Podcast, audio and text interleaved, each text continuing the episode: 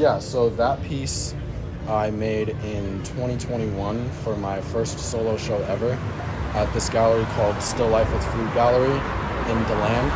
Um, I always say I have I had no business making that piece when I made it.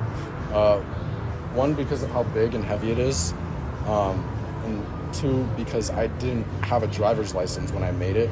So I bought all that wood from Lowe's on foot. Like I walked to Lowe's, bought the wood, and then um, I had a little cart, and they weren't able to cut the wood in half because the machine was broken that day, like every other day. So I just had to push all the wood down 13th Street, all the way down to the wood shop. Got it there, and then made it.